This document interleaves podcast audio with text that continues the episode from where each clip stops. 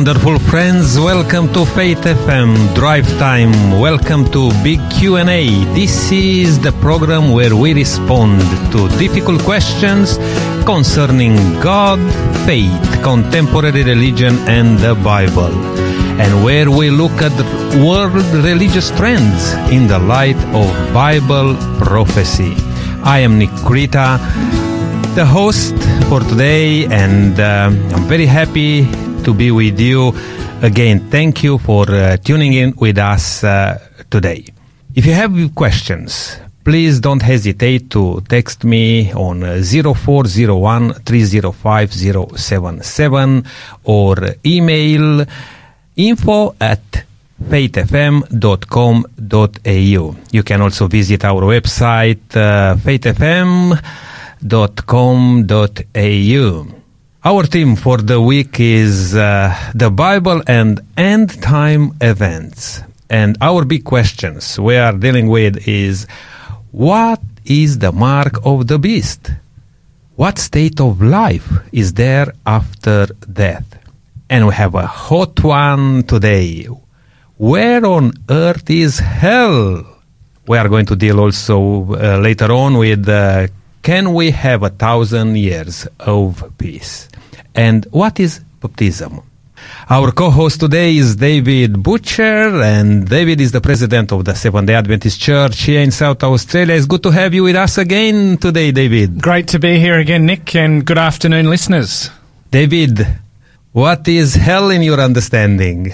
This is a hot topic. Yeah, I mean, it, hell has so many different meanings, doesn't it? I know there are at least four places in the world, uh, towns, that are called hell. In fact, Nick, um, in the United States, there is uh, a place called Hell in the state of Michigan. All right. And uh, it's a pretty normal sort of place, little backwater place by the sounds of it. And for one hundred dollars, you can be the mayor of hell for a day. Wow. So I, I guess... Um, Uh, there are so many people that believe hell is a place, besides what mm-hmm. I've just said, a little town somewhere, but hell is a place that is currently very hot, that it is burning somewhere perhaps inside the bowels of the earth, uh, and uh, those who are evil and wicked are being tormented and suffering forever and ever. That's a concept that many people may have. Mm-hmm. And that concept, David, uh, I believe, uh, turn uh, away so many people from God. Look, Nick, this is a really important important topic that we're studying tonight from Scripture, because you are so correct. There are so many people uh, that have become atheists and turned away from God and religion. If God is a God of love, they cannot see how that reconciles with a God who would punish people and torment them forever and ever. Mm. And uh, with that in mind, David, uh, how is God in your picture, you know? And, and this topic really frames that. If, if you believe that God is vengeful and, and gets enjoyment from punishment uh, and from a, pl- a literal place called hell where people are suffering, then you'll have a very fearful, perhaps, picture of God. Yet how can we balance that with a God of love? And look, throughout the centuries, this topic has been one of fear, of judgment. It is, it is a topic that has been used, this theme of hell, that unless you become a Christian and part of the church, that you will burn in hell. Mm-hmm. So many people have joined the church, uh, the Christian church, not because of love, yes, but out of fear. And so that's look, a good point. Yeah, yes. It's interesting. And just to share with you some of the various uh, sermons from yesteryear, from, you know, one hundred, two, three, four hundred years ago. Uh, one author, the Reverend J. Furness, writes this, and this was a children's religious book, okay? This is coming from this from a couple of hundred years ago. And it's describing to children what hell would be like. It says, the fifth dungeon is the red-hot oven. The little child is in the red-hot oven. Hear how it screams to come out. See how it turns and twists, twists itself about in the fire. It beats its head against the roof of the oven. It stamps its little feet on the floor. Now, that is a book that was given uh, for parents to read with their children. Now, what would that do to the mind of a young child? Mm-hmm. You don't want to burn in in uh, in a place like that. So you, know? you better be good. And this is, has been a tool at times used by the Christian church, mm-hmm. which always fails. Fear never works. In fact, God is a God of love. Fear comes from the enemy. Mm. Uh, another book from a couple of hundred years ago from the author Samuel Hopkins. Um, this is a book from eighteen fifty-two. It says, "The smoke of their torment shall ascend up forever in the sight of the blessed. Before their eyes, this display of divine character and glory will be in favour of the redeemed and most entertaining, and give the highest pleasure to all who love God and raise their happiness to inf- ineffable heights. Mm. Should it cease, and this fire, could it be extinguished, it would in a great measure put an end to a great part of the happiness and glory of the blessed." Uh, so, Nick, what this is saying, and this is an author from a couple of hundred years ago, is that um, an ever-burning hell in a very close postcode to paradise, to heaven, Uh, will be a place where the redeemed, those in paradise, will be able to gain continual and everlasting enjoyment from watching the wicked suffer in torment. Wow. Now, if that's heaven, uh, if that's part of heaven, viewing that and gaining enjoyment from it, why would you want to be in heaven? Yes. And what so, sort of joy you will, you'll have in heaven there to see the torment uh, over and over again. So I want to suggest to you, Nick, that Satan has Um, twisted Scripture, as That's he does. Right. And he has painted this vengeful, fearful uh, picture of a God that will have you in hell at the slip of a hat. And essentially, there are so many questions that surround this. If God is a God of love, then why is there a hell? Yeah. And the Bible does refer to hell, to a place of judgment. And, and David, uh, what is uh, even more difficult to understand when you see churches to preach about this, you know, and I, I've seen uh, signages, you know, uh, where they will say like, uh, how will you spend eternity, you know, smoking or not smoking? Or another one, turn or burn. Yeah, turn you know? and burn, absolutely. And there are... Um, You know, back in uh, in in the history of the church, you know, the universal church, there were people who really look into this and they make some assumptions. And uh, definitely the enemy used the church to paint a very wrong picture about this subject. And Nick, you, you, you touched on an incredible point. You're, you're from Europe, and uh, I'm sure you've been through many cathedrals in Europe. Uh, two thousand eleven, I went uh, for about five or six weeks going through probably thirty, forty, fifty at least cathedrals mm-hmm. throughout Europe. And the number of photographs I got from the paintings on the ceilings of these cathedrals, a place where you were there to worship God, to be encounter God, mm-hmm.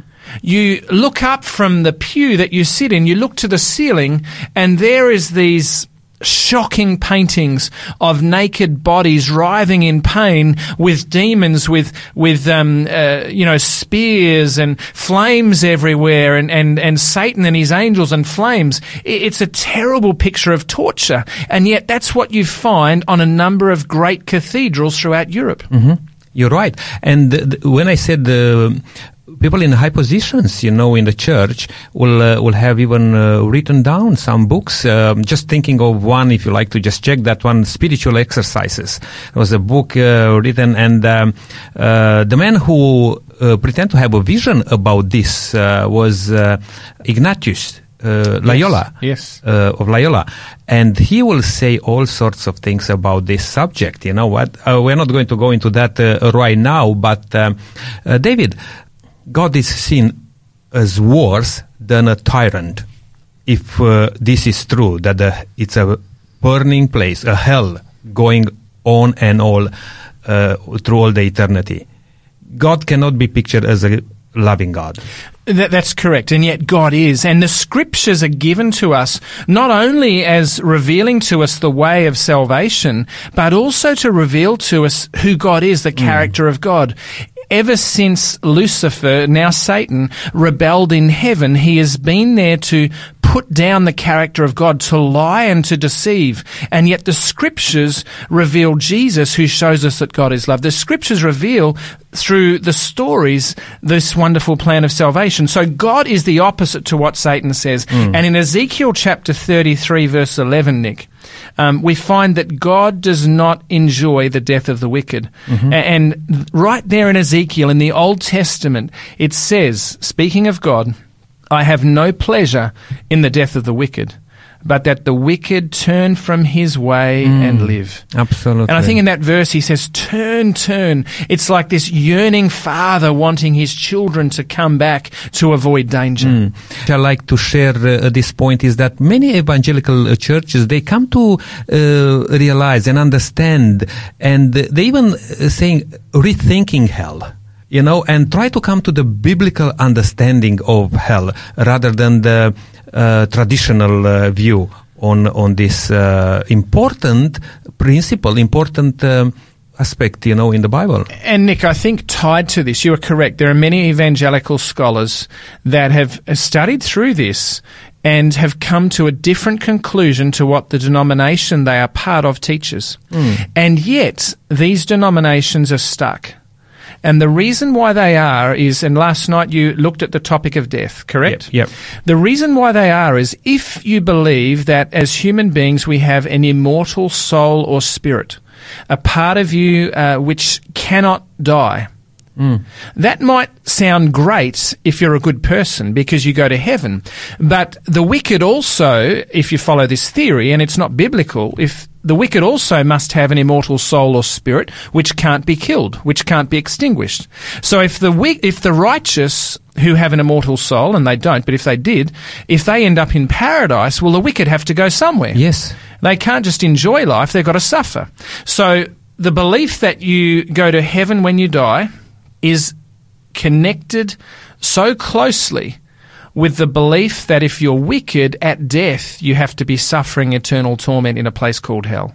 Mm. You mm. can't get rid of one without the other. Mm. I just um, had uh, an author here, John William. Um, he lived in, in between nineteen thirteen and uh, nineteen ninety-six.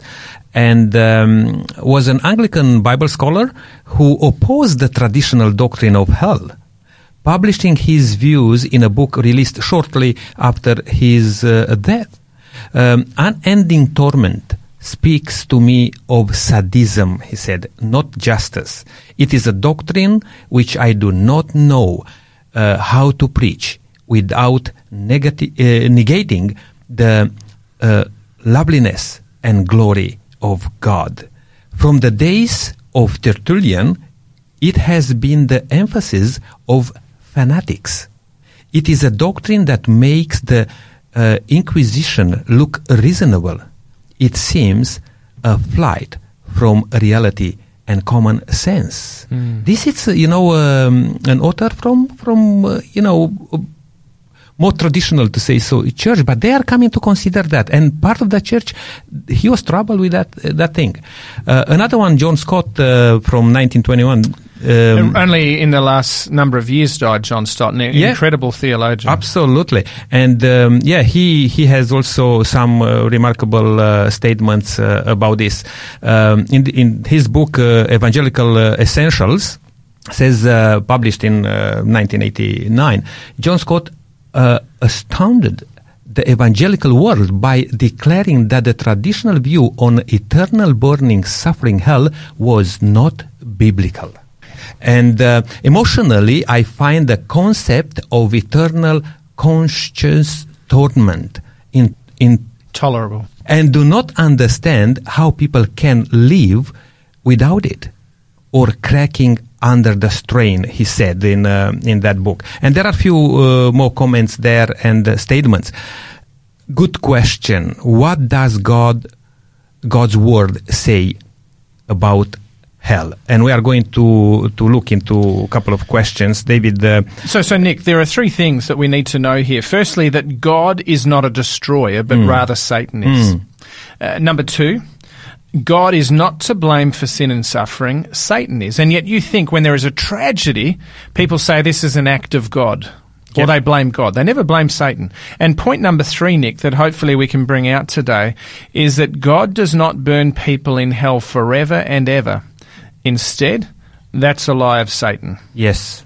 And he's the one to to cause so much trouble on this aspect. But um, another question, David. Uh, what is God's Uh, heartfelt desire for humanity? Very good question. And we've got to remember that the Bible says that God is a God of love, correct? So in Second Peter chapter three and verse nine, we have this incredible promise. It says, "The Lord is not slack concerning his promise, as some count slackness, but is long-suffering toward us, not willing that any should perish, but that all should come to repentance." So this is talking about, um, here's the Apostle Peter, the disciple Peter, and he is writing to, to Christians saying that there are some people that are saying Jesus won't come back. There won't be a second coming. Mm-hmm. But Peter is saying, hey, uh, Jesus will come. He's promised he will come. He's not slack in it. But it's almost as if he's waiting. He's delaying, if you like, because he wants as many as possible mm. to turn from their wicked ways and come to him so they can live. Yes. God is the author of life, not the author of death. Absolutely. And God has a vision uh, and commitment for every person to be yeah, saved. That, that's true. And we've got to remember, why did Jesus, what was one of the reasons why Jesus came to this planet? Mm. He came to die so that humanity could live. Yes. And so Satan has twisted um, uh, thought, Christian thought, in so many circles on mm. this topic. However, David, um, he will not force us to choose eternal life. That's our choice. And and this is the, the crux, you're correct. Um God gives us the freedom of choice because only love can be exercised in freedom. Mm. Otherwise, it's not love. And God is a God of love. Mm. And his heart breaks when people do not choose him. And yet he has to step back, a bit like a parent having to step back and allow a child to make decisions for themselves. Mm. He warns, he loves, he beckons, he calls, but he has to honor the choices that each one of us make. And in Romans uh, six uh, twenty-three, it says, you know, if we, I mean, this is the thing. If we do not choose eternal life, then the inevitable wages of sin is death. That's correct. And so God clearly spells out. He says, this is my plan. This is my desire. This is what you were created for. You were created to be in a forever relationship with me. But if you choose not to have that, if you choose to go your own way, well, then when you separate from me, the author of life, the result will be death. Mm-hmm. Mm-hmm. And David, in the Bible, there are passages talking about hell or uh, some other words uh, used for, for hell. Um, who was hell designed for? Yeah, look, excellent question. Hell is designed, uh, Jesus said in Matthew twenty-five, verse forty-one, Uh, he says hell is designed for Satan. And the text says this, um, that they will be thrown into the everlasting fire prepared for the devil and his angels. Mm. So the fires of hell, and they will be real. They are, and let me say this, Nick, they are not burning currently. There mm-hmm. is no one currently suffering in hell, both the wicked and the good.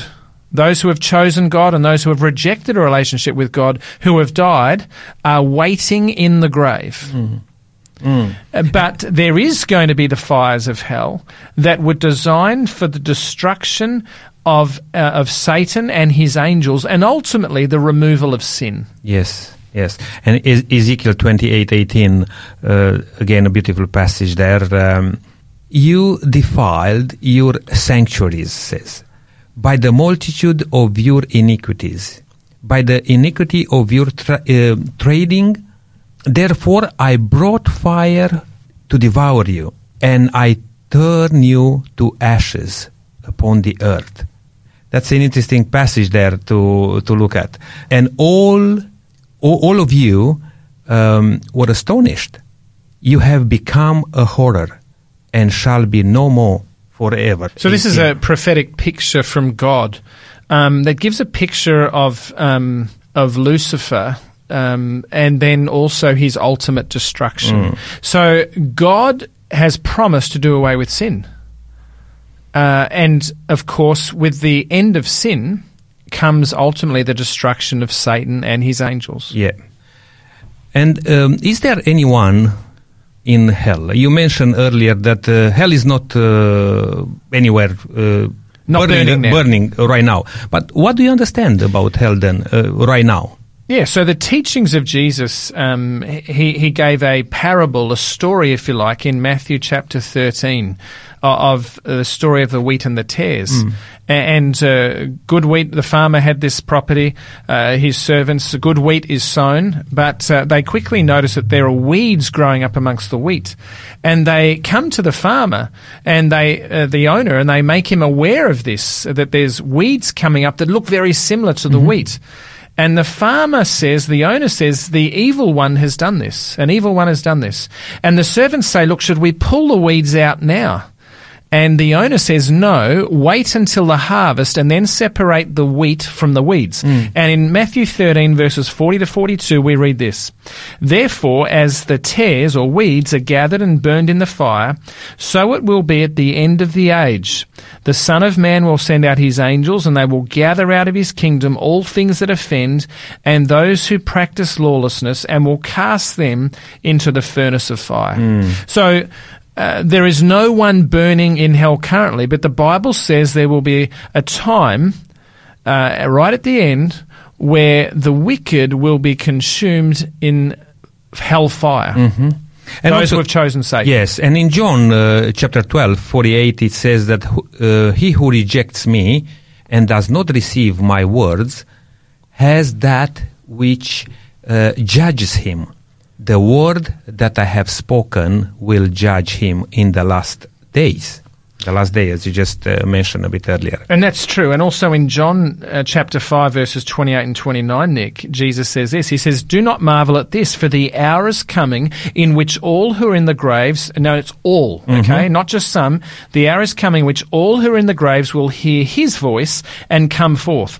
Those who have done good to the resurrection of life, and those who have done evil to the resurrection of condemnation. Mm-hmm. So Jesus in John chapter five is saying that everyone who has died are in the grave. Yes. They're not suffering in hell. Uh, some will be raised to uh, a resurrection of righteousness or eternal life, and some will be raised for a resurrection of condemnation. Mm-hmm, mm-hmm. That's right. And we are going to deal in uh, next uh, one of the next programs with a thousand years. And in Revelation twenty, verse five, it says here, but the rest of the dead did not live again until the thousand years were finished. Who are the rest of the dead? Good question here. And uh, that's the, for tomorrow night. The lost, you know, we're going to look at that um, uh, tomorrow night. So, so Nick, it's the voice of Jesus that will call the wicked from the graves. Mm-hmm. He won't call them from hellfire. And there is not one single person or not one single soul in hell today. Mm. Absolutely. Even uh, not th- those ones which um, we may think people like Hitler or others, you know, they're still in the grave. Waiting there for uh, for the judgment. That's exactly right. Now, that may sadden some. If you've been um, persecuted or, or at work, there's a colleague that has given you grief, they won't be burning in hell when they die. And I praise God for that. Yes. God is a God of love. All right. Uh, David, another question uh, to consider. What part of a person enters hellfire? Again, the voice of Jesus in Matthew chapter five, verse thirty says, for it is more profitable for you that one of your members perish than for your whole body to be cast into hell. Mm. In other words, Jesus is not saying that you have this uh, immortal part of you, a soul or a spirit that will be cast into hell and your body will just um, return to dust in the grave. Mm. He talks about a time where your whole body will be cast into, into hell. Yes, that's right. So, so commonly people think there is this soul being tortured in hell, but the Bible talks that uh, at the end of time, the whole person will be destroyed. Yes, and uh, we dealt just the last program with uh, what the soul means. You know, uh, uh, it's not just, um, you know, again, how uh, people just misunderstanding and uh, misinterpret the scripture about um, a soul, what a soul is. The soul is the entire person. Yes, yes. Their thoughts, their appetite, their physicality, their character, the soul is the entire person. Mm. Hey, David, I'm going to take a short break now. Uh, it seems like a bit heavy with this uh, topic, but I'm going to play um, a song, Peace in the Valley. Stay with us, and we'll be back in a moment. Well, I'm tired and I'm weary, but I must toil on. Till the Lord comes to call me away, where the morning is bright and the Lamb is the light.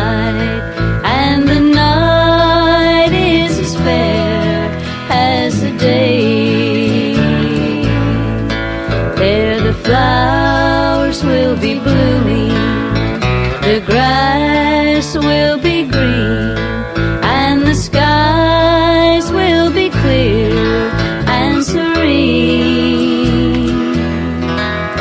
The sun ever shines, giving one endless beam, and no clouds there will ever be seen.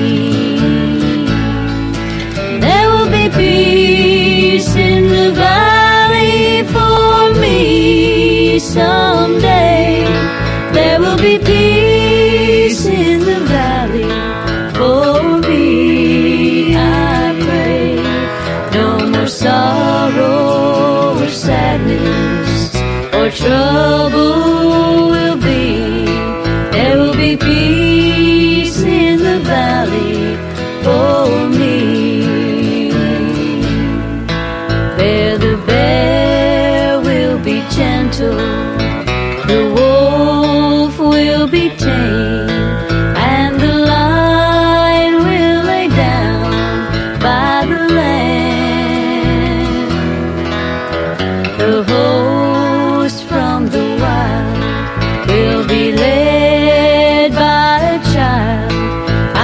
changed from this creature I am. The gates of pearl will open to reveal the golden city with a mansion prepared for you and me.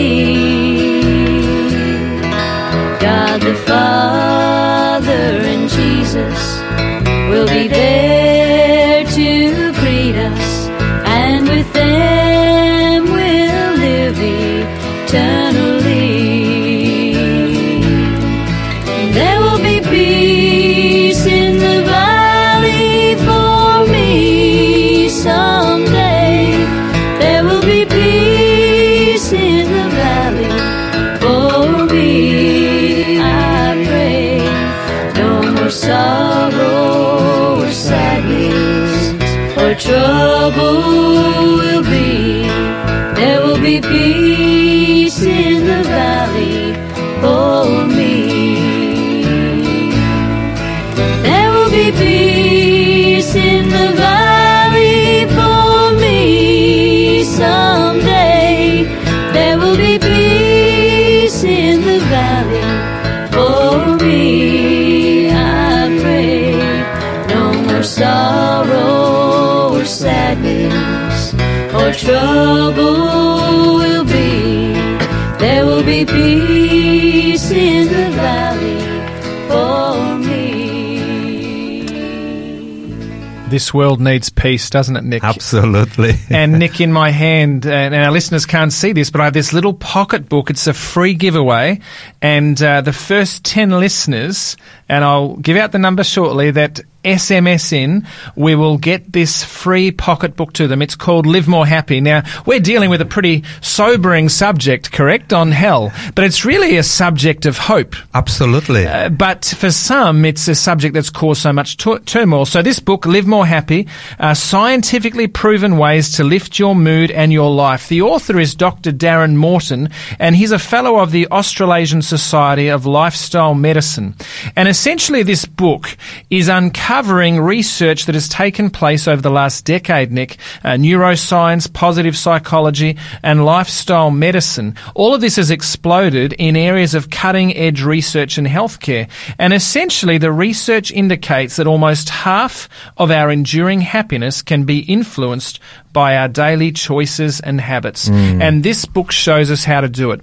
So for our first ten listeners that send an S M S to us on zero four zero one, three zero five, zero seven seven, we will get this free pocketbook to them, book, pocketbook to them, Live More Happy. That is zero four zero one, three zero five, zero seven seven. And stay tuned. We'll um, repeat that uh, phone number again uh, later on. First ten listeners only. Absolutely. zero four zero one, three zero five, zero seven seven. All right, David, let's come back to some questions here to Um, Um, understand this uh, quite difficult topic, as you just mentioned. What will happen to the wicked when they go to hellfire. So the very last book of the Old Testament is the book of Malachi, and God through the prophet Malachi says this. He says, "For behold the day," Malachi four verse one, "For behold the day is coming, burning like an oven, and all the proud, yes, all who do wickedly will be stubble. And the day which is coming shall burn them up, says the Lord of hosts, that will leave them neither root nor branch." So essentially, Nick, um, the wicked, those who have chosen not to be in a relationship with Jesus, when we separate from God, death results. Mm. And for those who choose not to be in a relationship with Jesus, God has to sadly honour their decision. But sin, cancer needs to be removed. Yes. Sin needs to be removed. It needs to be done away with. And so the wicked will ultimately be burned up. The words here of interest are stubble. The, they'll be stubble, and then it says uh, the day is coming that will burn them up. So the wicked will be completely destroyed and consumed. In Malachi four verse three, just two verses mm, on, mm. it says, "You shall trample the wicked, for they shall be ashes under the sole of your feet on that day that I do this, says the Lord of hosts." So I don't know about you, Nick, but when there's ashes, uh, the log is, the tree is no longer there. If you've burnt the tree, all that's left is ashes. So there is no everlasting, there is no continual torment of burning, the wicked. Yes. No continual burning. Mm. And let's look at it. The purpose of fire, Nick, is to consume. Mm-hmm. Fire doesn't preserve, and in the spiritual sense, it'll destroy. Mm-hmm. Um, and yet here we have this picture that so many Christians have uh, fallen into, that fires will keep something alive and, and, and living, whereas fire destroys, it burns. And yeah, that's its purpose. Absolutely. And even in Psalms uh, thirty-seven, it says, "For yet a little while, and the wicked shall be no more. Indeed, you look carefully for his place, but it shall be no more. But the wicked shall perish. And the enemies of the Lord, like the splendor of the meadows, shall vanish. Into smoke they shall vanish away." And let's think about this. When God made everything, right there in Genesis, Nick, he says everything is good. It's perfect. Mm-hmm. There was no sin. If God creates uh, a new earth, which the Bible talks about, how can everything be perfect once again if there are still sinners and wickedness in existence, mm-hmm. albeit being tormented forever and ever? So essentially what we are saying is that hellfire does not burn forever. And as you've just described from those verses you read, the Bible uses various terms to describe the fate of the wicked. Mm-hmm. In John three sixteen, you know, "For God so loved the world that he gave his only begotten Son, that whosoever believes in him shall not perish." Perish. Mm-hmm. Now, when something perishes, it's finished, correct? Uh, Romans six twenty-three, "The wages of sin is death." Death doesn't mean to continue to live, correct? Mm-hmm. Uh, we've read Malachi four one, "Burn up." Uh, Psalm thirty-seven verse twenty, "Vanish away." Mm-hmm. Psalm thirty-seven nine, "Cut off." Psalm one forty-five twenty, "Destroy." Revelation twenty verse nine, "Devoured." Mm-hmm. Uh, Psalm twenty-one verse nine, "Fire shall devour them." Job twenty-one verse thirty talks about a day of doom. Mm. So we don't get this picture of the wicked continually suffering and burning unending. Yes. Yes, they will burn. They will be destroyed by the fires that come from God, but death will be done away with. Mm. And still the question remains, David, um, where does hellfire take place then? Well, it takes place on the earth. And we go mm-hmm. to the very last book of the Bible, uh, the book of Revelation, the revealing of Jesus Christ, if you like, in chapter twenty. And you might be in this chapter tomorrow night, maybe. Mm-hmm. Chapter twenty, verse nine. And it talks about uh, Satan and the wicked at the end of time. It says, "They went up on the breadth of the earth," notice the earth, mm-hmm. "and surrounded the camp of the saints and the beloved city. And fire came down from God out of heaven and devoured them." So the fire comes from heaven, from God. It devours the wicked who are on the earth. Now, when something's devoured, occasionally, Nick, you'll hear people talking. Uh, they might be extremely hungry, mm-hmm. and they'll be sitting down to a meal, and someone will say, "Look how quickly they devoured that meal." Is there anything left when they've devoured it? Nothing. Nothing. So here we are told that fire will come down out of heaven and will devour the wicked who are on the earth. Mm-hmm. And we are going to look into some passages in the Bible, as you said, uh, later on. But, you know, this uh, hell is also, um, uh, in other words, considered the second death, where, uh, you know, um, everything in Revelation, particularly in twenty uh, verse fourteen, uh, talks about uh, that also. In Second Peter uh, three ten, it says, "But the day of the Lord will come as a thief in the night, in which the heavens will pass away with a great noise, and the elements will melt with fervent heat. Both the earth and the works that are in it will be burned up." So what I read there, Nick, from uh, Peter in Second Peter three ten, is that um, this world's been infected by sin. Mm-hmm. And nature has. We're destroying the earth, correct? Mm. So God is going to send fire from heaven. The wicked will be destroyed. They've chosen that because they've chosen a life separate to God. Yes. They will be destroyed. They'll be consumed, as will, almost the way I picture it, I'm not a scientist or a, the- or a theologian as such, but almost like the crust of the earth will be burnt. A- and then God will, as I want to finish on at the end, Nick, mm-hmm. and give this beautiful promise of what the new earth will be like. Right. So the earth and the the elements will melt with fervent heat. Both the earth and the works in it will be burnt up. Mm, mm. Yes, beautiful. And in Isaiah forty-seven, uh, fourteen, that's a beautiful passage there also. You know, how long will the fire of hell burn, and why is this issue so important? So Isaiah forty-seven, verse fourteen, it says, "Behold, they shall be as stubble. The fire shall burn them. They shall not deliver themselves from the power of the flame.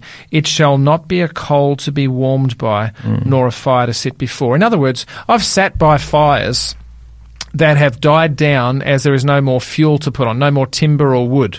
And after a while, and it could take hours mm-hmm. uh, with a literal fire, it'll eventually go cold. Mm. In other words, this verse is telling us that the fires of hell that'll come from heaven will burn out. Yes, yes. It won't be won't be continuing forever and ever. And essentially, anyone that believes that hell is a place now and that the wicked are suffering in this place f- eternally, forever mm-hmm. and ever, mm-hmm. are essentially having to believe that the problem of sin will never be solved. Yes. Sin will just keep perpetuating, because sinners and sin will never be done away with. Yeah, you're right. And and that's an odd picture of God. Mm-hmm.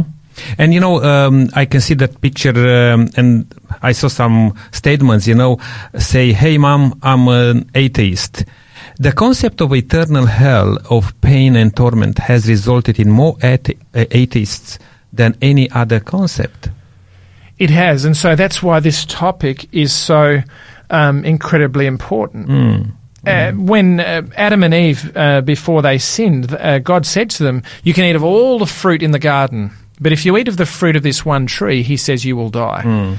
And in Genesis chapter three, verse four, Satan, through a serpent, says to them, "You can't trust God." He says, "You will not surely die." Mm-hmm. And that lie has gone right throughout uh, pagan cultures, uh, the ancient Egyptians, the Greeks, and it's worked its way into many Christian philosophical and theological thoughts. Mm. Hey, David, just... Uh, we have uh, not that much time left, but uh, still, let's look at this now. How and when did the teaching of eternal hell enter into the Christian church? Yeah, very good question. Um, this concept of an eternal hell is closely linked with the concept of an eternal soul, mm-hmm. uh, as we sort of said. And the devil began this teaching when he said in Eden that sinners are immortal and that they won't surely die. And, and so this uh, teaching, as I said, has spread through pagan cultures, and they taught, and many of them still do, these New Age teachings that good and evil have to coexist, mm-hmm. that both are immortal, both can't be destroyed, uh, and so therefore... Uh, a place for tormenting the evil had to be created, since the gods were powerless to destroy evil. Mm-hmm.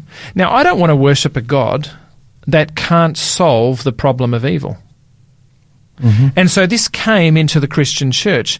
And certainly through the Middle Ages, um, uh, this uh, concept of an eternal place of torture uh, came in late in the second century. Yes. And this teaching, as we said earlier, became one of the greatest tools for fear and compliance to the church throughout the Middle Ages. Mm-hmm.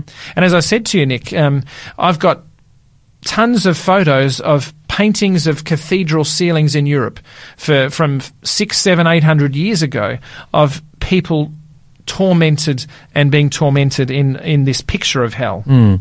And also the misunderstanding of hell uh, made uh, its way into the translation of the Bible. Uh, on many occasions, the Hebrew and Greek words for grave is Sheol and uh, Hades, where were translated as hell. There is no word in the Old or New Testament which could be translated as an eternal place of torment.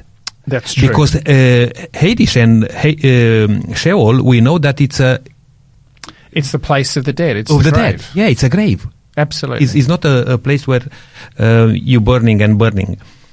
What does the Bible mean when it talks about eternal and everlasting punishment? Because this is a question, but people will, will come with uh, you know, passages from the Bible and um, argue on this point. They will, and we need to look at the whole realm of Scripture on these topics to, to understand what the Bible says, and the Bible does interpret itself. Essentially, the complete annihilation of the wicked is mentioned about one hundred eighty times in the Bible, mm-hmm. and there are a few passages that have led to confusion um, uh, with you know imagery that is used. And so we need to look at some of those. Mm-hmm. Um, in Matthew twenty-five, verse forty-one, uh, we read, "Then he will say to those on the left hand, 'Depart from me, you cursed, into the everlasting fire prepared for the devil and his angels.'" So one of these ones is, what's all this everlasting and eternal fire about? Yes. And, and then, yeah, and then we need to look uh, to other parts of the Bible to understand this, you know, th- this language.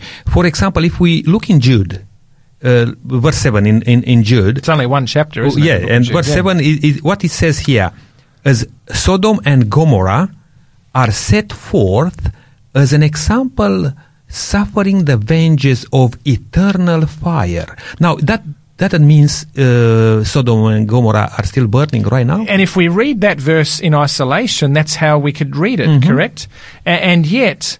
If we then go to Peter's writing, Second Peter chapter two, verse six, this is what Peter says, "And turning the cities of Sodom and Gomorrah into ashes, mm. condemned them to, condemned them to destruction, making them an example to those who afterward would live ungodly." Yes. So Sodom and Gomorrah are these places um, around the, uh, somewhat near the, we believe, near where the Dead Sea is, mm-hmm. uh, the remains. There is no... Uh, fire that's burning eternally in that region. Uh, as Peter says, it's ashes. Sodom and Gomorrah were destroyed with fire and brimstone from yeah. heaven. They're destroyed, yeah. no but, longer burning. But that's a picture for uh, for us to understand uh, how hell it is. You know, uh, it will burn up at the at the time of judgment, but uh, will not continue. And so we need to remember, Nick, that when we come across, uh, in relation to the fires of hell, when we come across this term everlasting mm-hmm. or eternal, it's everlasting and eternal in its consequences. Yes. Not in the duration. Uh, in other words... That's a very good uh, example, yes. This is critical. In other words, if I choose to live a life separate from God and don't choose Him, my fate is forever or eternally sealed. Mm-hmm. I have lost out on eternal life. Yes. However, I will not be burning eternally. The consequences are eternal, Very not the good. duration. Absolutely. In the, in not the duration of suffering. Yep. The context of uh, Revelation uh, uh, twenty, uh, the lake of fire takes place on the uh, uh, breadth of the the earth, um, hence must eventually go out if we are to inherit a renewed earth, says in Revelation twenty-one, verse one. The fire into which the devil, the beast, and the false prophet are cast devours them, says in Revelation twenty, verse nine. Devour means to totally consume. Also, the lake, lake of fire, we have that um, passage also, where they are cast and devoured, is called the second death, which I uh, alluded a little bit earlier, Revelation twenty, verse fourteen. The second death is the eternal death of the wicked, from which there is no resurrection. Mm.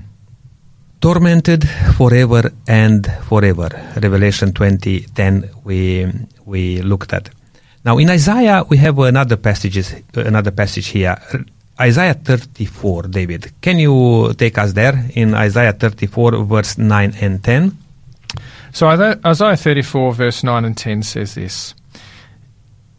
Its land shall become burning pitch. It shall not be quenched night or day. Its smoke shall ascend forever. Is this a difficult passage here now? Um, well, it's it, it seems that way, doesn't it? And this is talking about the ancient land of Edom. Mm-hmm. Um, so it is saying there in Isaiah thirty-four, nine and ten that um, it, it, it won't be quenched. There'll be burning pitch. It won't be quenched night or day, and its smoke shall ascend forever. Now, Edom there in the Middle East, mm-hmm. there is no smoke ascending forever. So what essentially does it mean? Um, it's not burning today. In fact, um, in over fifty times in the Bible, we come across the word forever um, when it's used in the Bible to refer to something that would naturally end. Mm-hmm. And I guess let me give you an example. Uh, the story of Samuel in the Old Testament, the little boy Samuel, prophet, uh, that became a prophet. Uh, his mother, Hannah, uh, couldn't conceive, and she prayed to God. Um, and, and this is what we find in First Samuel one, verse twenty-two.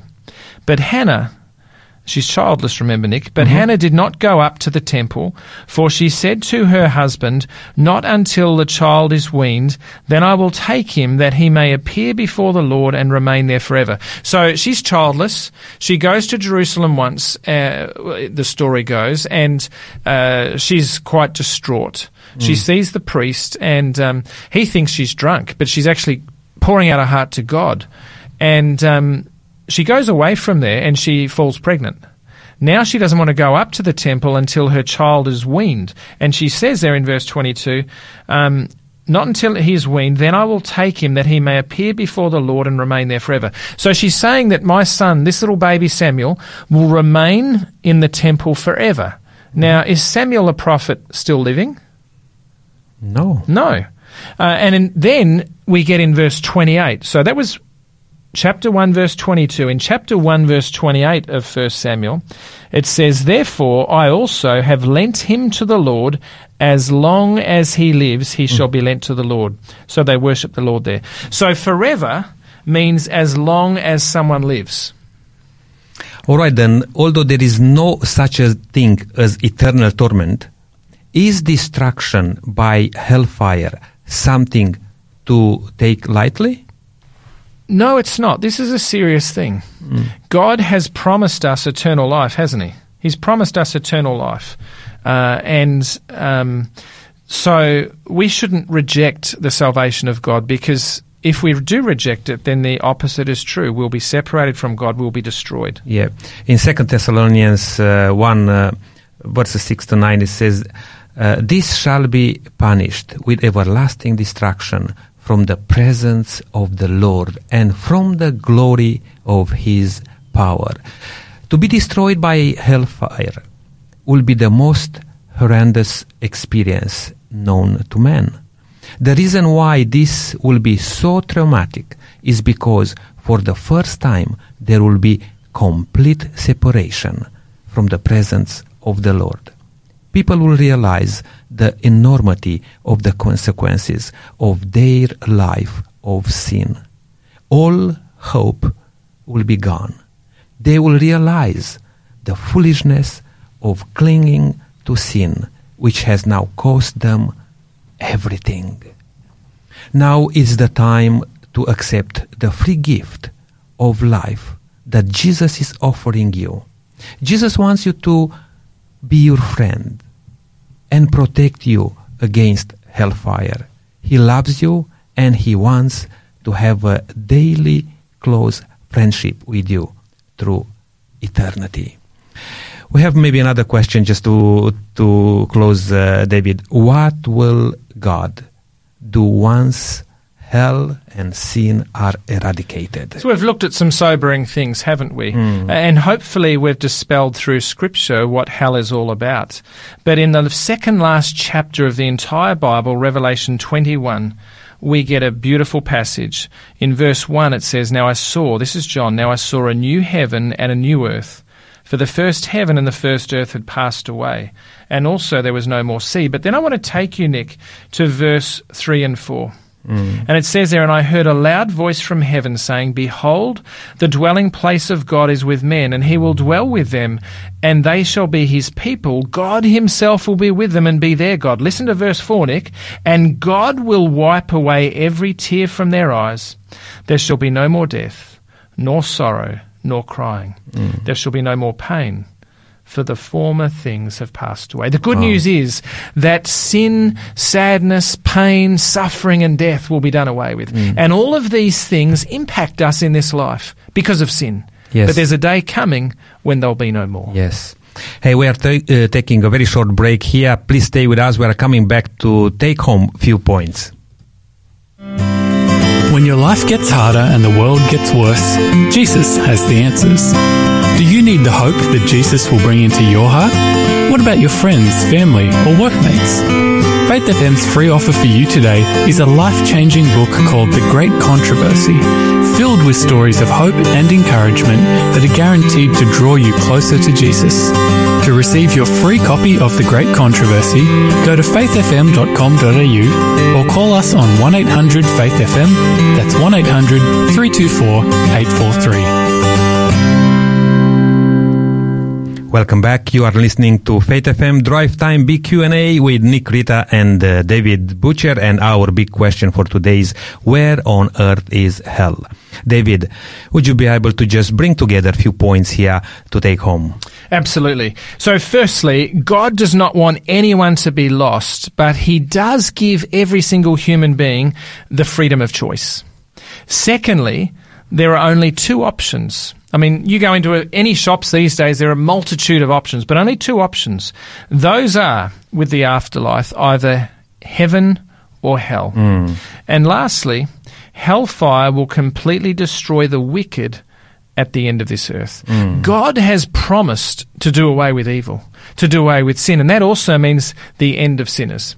So, Nick, I just want to really challenge uh, our listeners. The Bible gives us this beautiful picture of God who is a God of love, not a God of fear, a God who gives everything to us as human beings so that we can avoid these fires of hell at the end of time. Jesus came, gave everything. He gave his own life to die, which the Bible talks about as a second death, so that you and I don't have to miss out on eternal life. God is not there to condemn. God is there to uplift us. And so we have this incredible picture of a God who loves sinners, who wants them to be in eternity, and he says, turn, turn from your evil ways. So I want to challenge our listeners that, are you glad that God destroys sin but does not punish people throughout eternity? Mm. That's a loving God. Mm. That's the God that won't turn countless numbers away from Christianity and drive them to atheism. That's really good. Thank you, David. Would you like to pray for us, uh, David, and for our listeners? Father in heaven, we just want to thank you that you are a God of love, that your heart yearns and aches and breaks when anyone chooses to not love you, Lord, because you know what the result is, it's death. But you came to give life, and Jesus is the author of life. And so, Father, I just pray for every listener that they will get a deeper sense that we each will, Lord, of who you are, a God of love, a God of fairness, a God that wants to remove sin because he wants to make everything new and everything perfect. May we make the right choice mm. to be in a relationship with Jesus is our prayer in his name. Amen. Amen. Hey, looks like our time is up for today. Thank you for joining Nick Kreta and David Butcher on Drive Time Big Q and A. Please join us tomorrow when we ask, can we have a thousand years of peace? If you like to have your question answers, you can call and or text me at zero four zero one three zero five zero seven seven.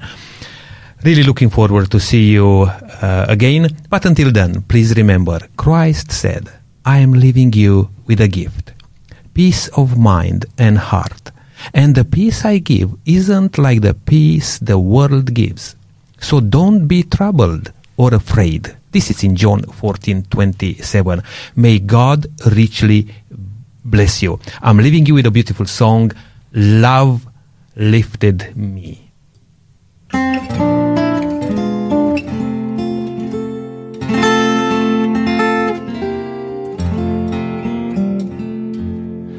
I was sinking deep in sin, far from the peaceful shore, very deeply stained within, sinking to rise no more. But the master of the sea heard my despair and cry, from the waters lifted me, and now safe am I.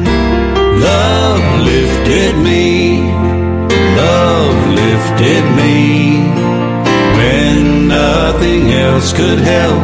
Love lifted me, love lifted me, love lifted me, when nothing else could help.